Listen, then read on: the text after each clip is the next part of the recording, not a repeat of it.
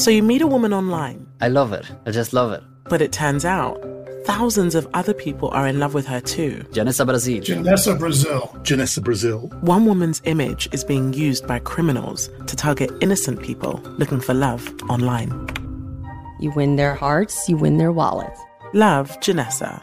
My wild quest to find her. The unwitting human face of a digital con. From CBC Podcasts and the BBC World Service. This is a CBC podcast. As you've been hearing in the news, Israel and Hamas have extended a truce for two more days. Since Friday, hostages taken from Israel have been exchanged for Palestinians detained in the West Bank, and the ceasefire has allowed more desperately needed aid into Gaza. Among those hostages released by Hamas were Hagar Brodutch, her 10 year old daughter, and her sons, age 8 and 4. The family was taken from Kfar Aza when the kibbutz was attacked on the 7th of October. Hagar's brother-in-law, Aaron Brodutch, flew to Israel from Toronto last week to support his brother. We have spoken with him a number of times since the 7th of October, and Aaron Brodutch joins us now from just outside Tel Aviv at the hospital where the children are being examined. Aaron, good morning. Good morning. The last time you and I spoke, you were here in Toronto, and I said at the end of our conversation, I hope that the next time we talked would be when you had better news. And that day is now here. How are you doing? I'm I'm doing well. It's you know, huge relief. Um, yeah. And how's your family? They're good. They're they're doing okay. You know, they're still. I mean, far from perfect, but uh, they're they're doing okay. Can you tell me and tell me only what you're comfortable with, but given how how how long people waited and how anticipated this was, what was that reunion like between your brother, his wife, and kids? Yeah, so um, it was. Uh, it still is uh, very emotional. It's uh, it's a big, it's a, it's a huge thing um, that's happened for my brother we weren't there for the moment of their reunion. We kind of went into another room so that he can uh, have some time alone with his family. It was extremely hard for us um, seeing them, but uh, was also, you know, very exciting. And you know, they're healthy, they're good, they're functioning. We we have them back. As emotional as it gets. You said you said it was hard seeing them. What do you mean by that? Um, you know, they they they look like people who had been returned from captivity. Um, they lost a lot of weight. Um, they had been through a very difficult experience, um, and it shows. I mean, you can't, you know, not see it. Especially the first moment before they even had like a change of clothes and had a shower, and they, they look a lot better today. Mm. How are they? How are they doing today? They're good. They're still. Uh, I think Hagar, my my brother's wife, she's uh, she had a, an extremely hard time, you know, being the adult. the kids, uh, they're kids. You know, they're bouncing back uh, very quickly. I'm I'm now at children's wing of of the hospital where they're playing around and running around and playing with their friends. They're okay. Um, yeah, my brother's wife, she's uh, she's incredibly strong. She survived. you know, she's a, just a hero, and you know, she's still uh, digesting everything that's happened. I know that you don't want to talk too much about about what they went through. Um, my my understanding is that they were together. Is that right? Yes, they they were together. It was uh, was was a tough experience. When you think when you think of her, I mean, you said she's an incredibly strong person. Tell me a little bit more about again, only what you're comfortable in saying, but but what she would have had to do to try to not only keep herself calm, but also her kids. You know, the kids, um, they don't completely, especially the, the, the little ones, don't, don't completely understand the situation. And, you know, she just had to like keep strong, and just take it every you know one day at a time you know every day hoping to be released and so it's it's it, it's breaking, and it's it's just tough. It's very hard not to break in the situation after 50, 50 days. But she held on, and you know she she's functioning, which is just incredible. You sound like you're kind of in awe of her. I am absolutely yes. She's mm. just uh, just an amazing person. How's your brother? I mean, one of the things that you and I talked about was that this has become, in many ways, it, it, it was your full time job, and it was his full time job. He went with the dog um, and, and sat in front of the government headquarters in Tel Aviv to try to raise awareness about people who were being held. How is he doing now?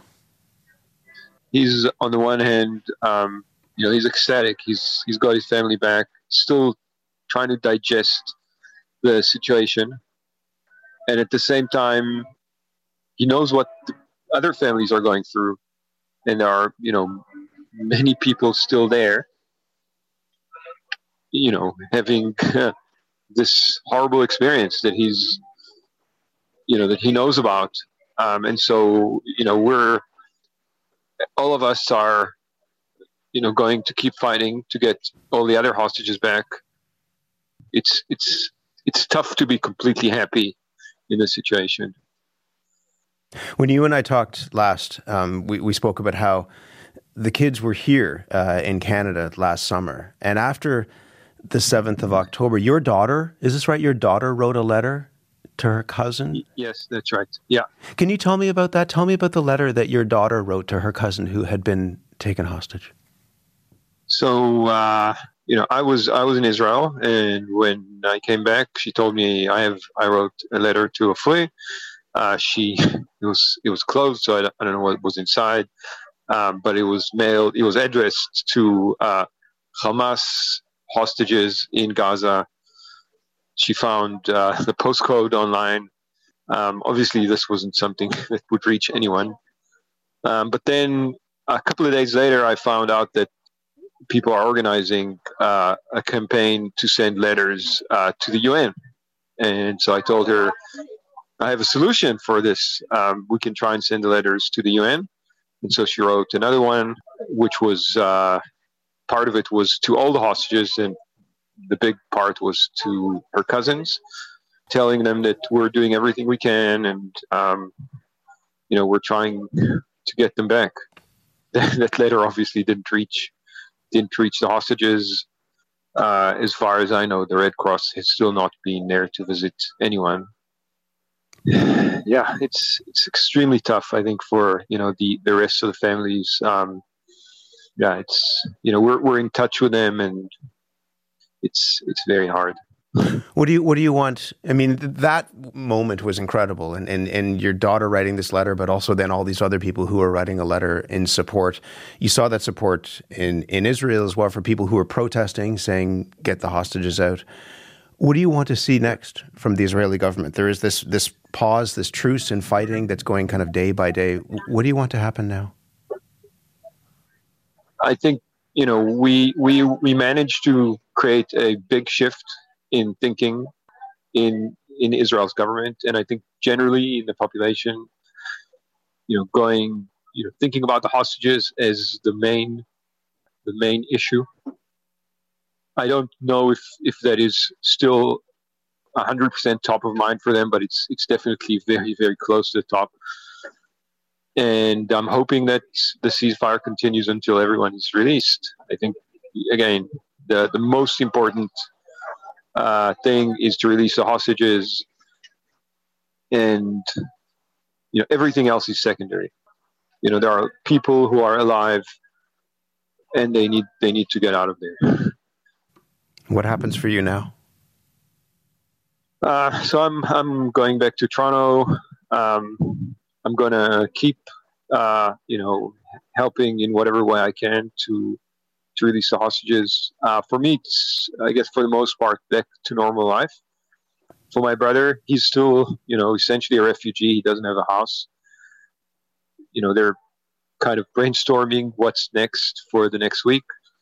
Um, and after they figure that out, they'll have to start brainstorming what's next for them in life. Uh, it's that's true for everyone in the kibbutz. Um, you know, conversations with him, they're you know very unclear. He's he's very unsure of what's next. But now his wife is back, and she's. Uh, I'm sure she will be very helpful in making those decisions. She's, uh, you know, at, at, the end, she, she's going to be the main person, you know, deciding and uh, hopefully some some level of I mean some level of certainty has certainly returned to everyone's life, and hopefully we get we get more certainty and they you know the situation is resolved. It just sounds like you have a big smile on your face when you talk about her being I, back. I do. Yeah, yeah. It's yeah. It's you know just great. It's it's good. It feels feels good to have them back. Mm. Um, we had fears um, that they'll come back completely broken, and they're not. They're they're whole. They're you know they're functioning. It's it's good. yeah.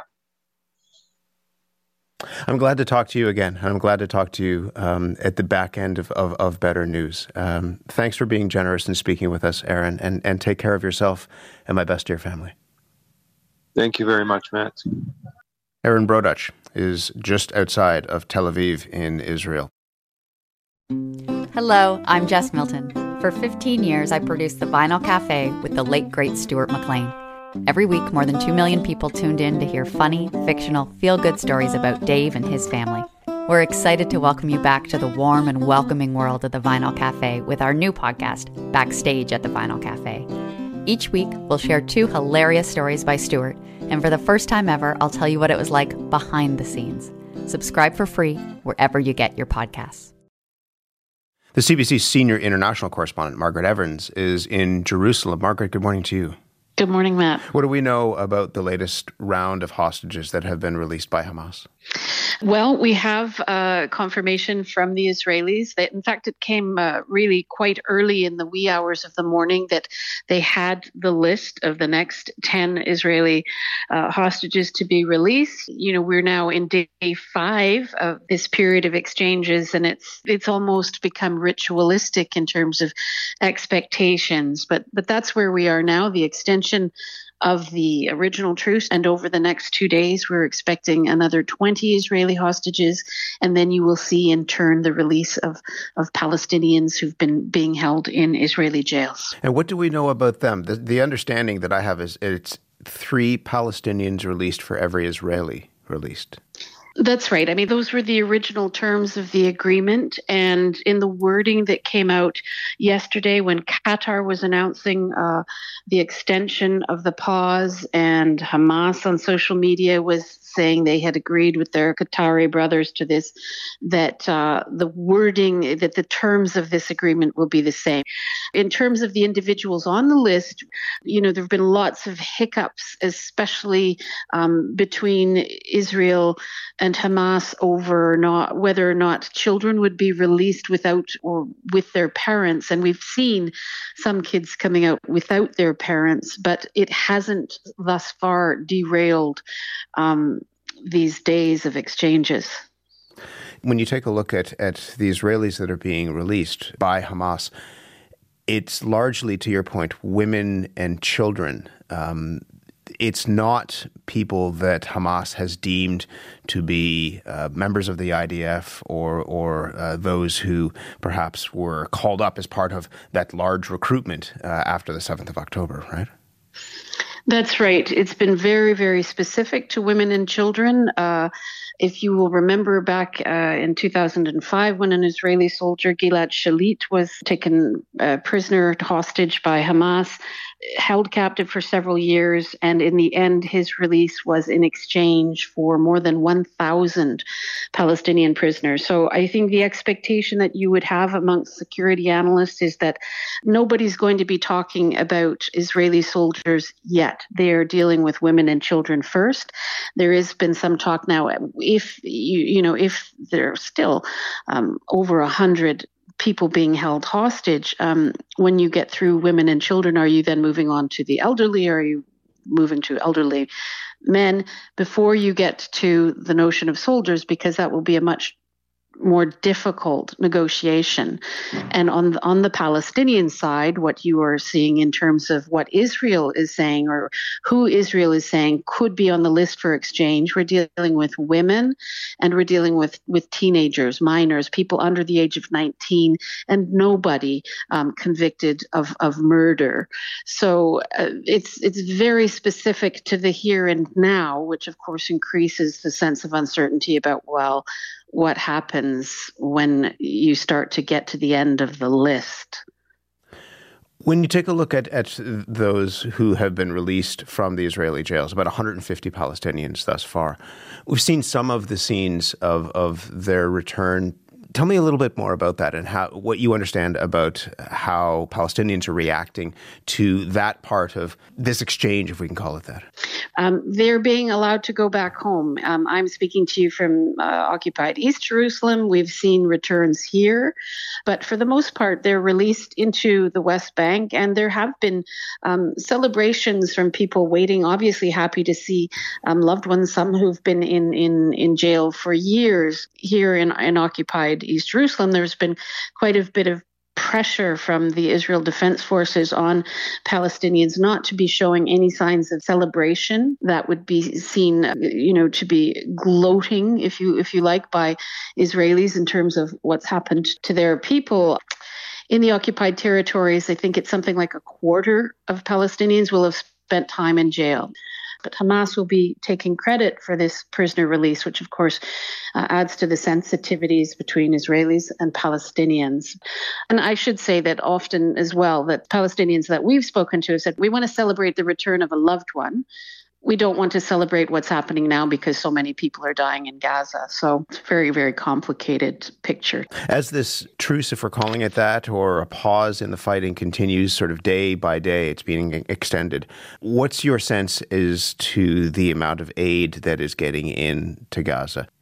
Um, everybody says, all the aid agencies on the ground say it's not enough. And if you see some of the aerial footage that we're seeing now in terms of the level of destruction, there are huge parts of the Gaza Strip that have just been laid waste. It makes movement around very difficult. The Hamas run authorities in Gaza say that they haven't received enough aid in the north, particularly fuel. And the weather has turned here. So winter is here, it's raining, it's miserable.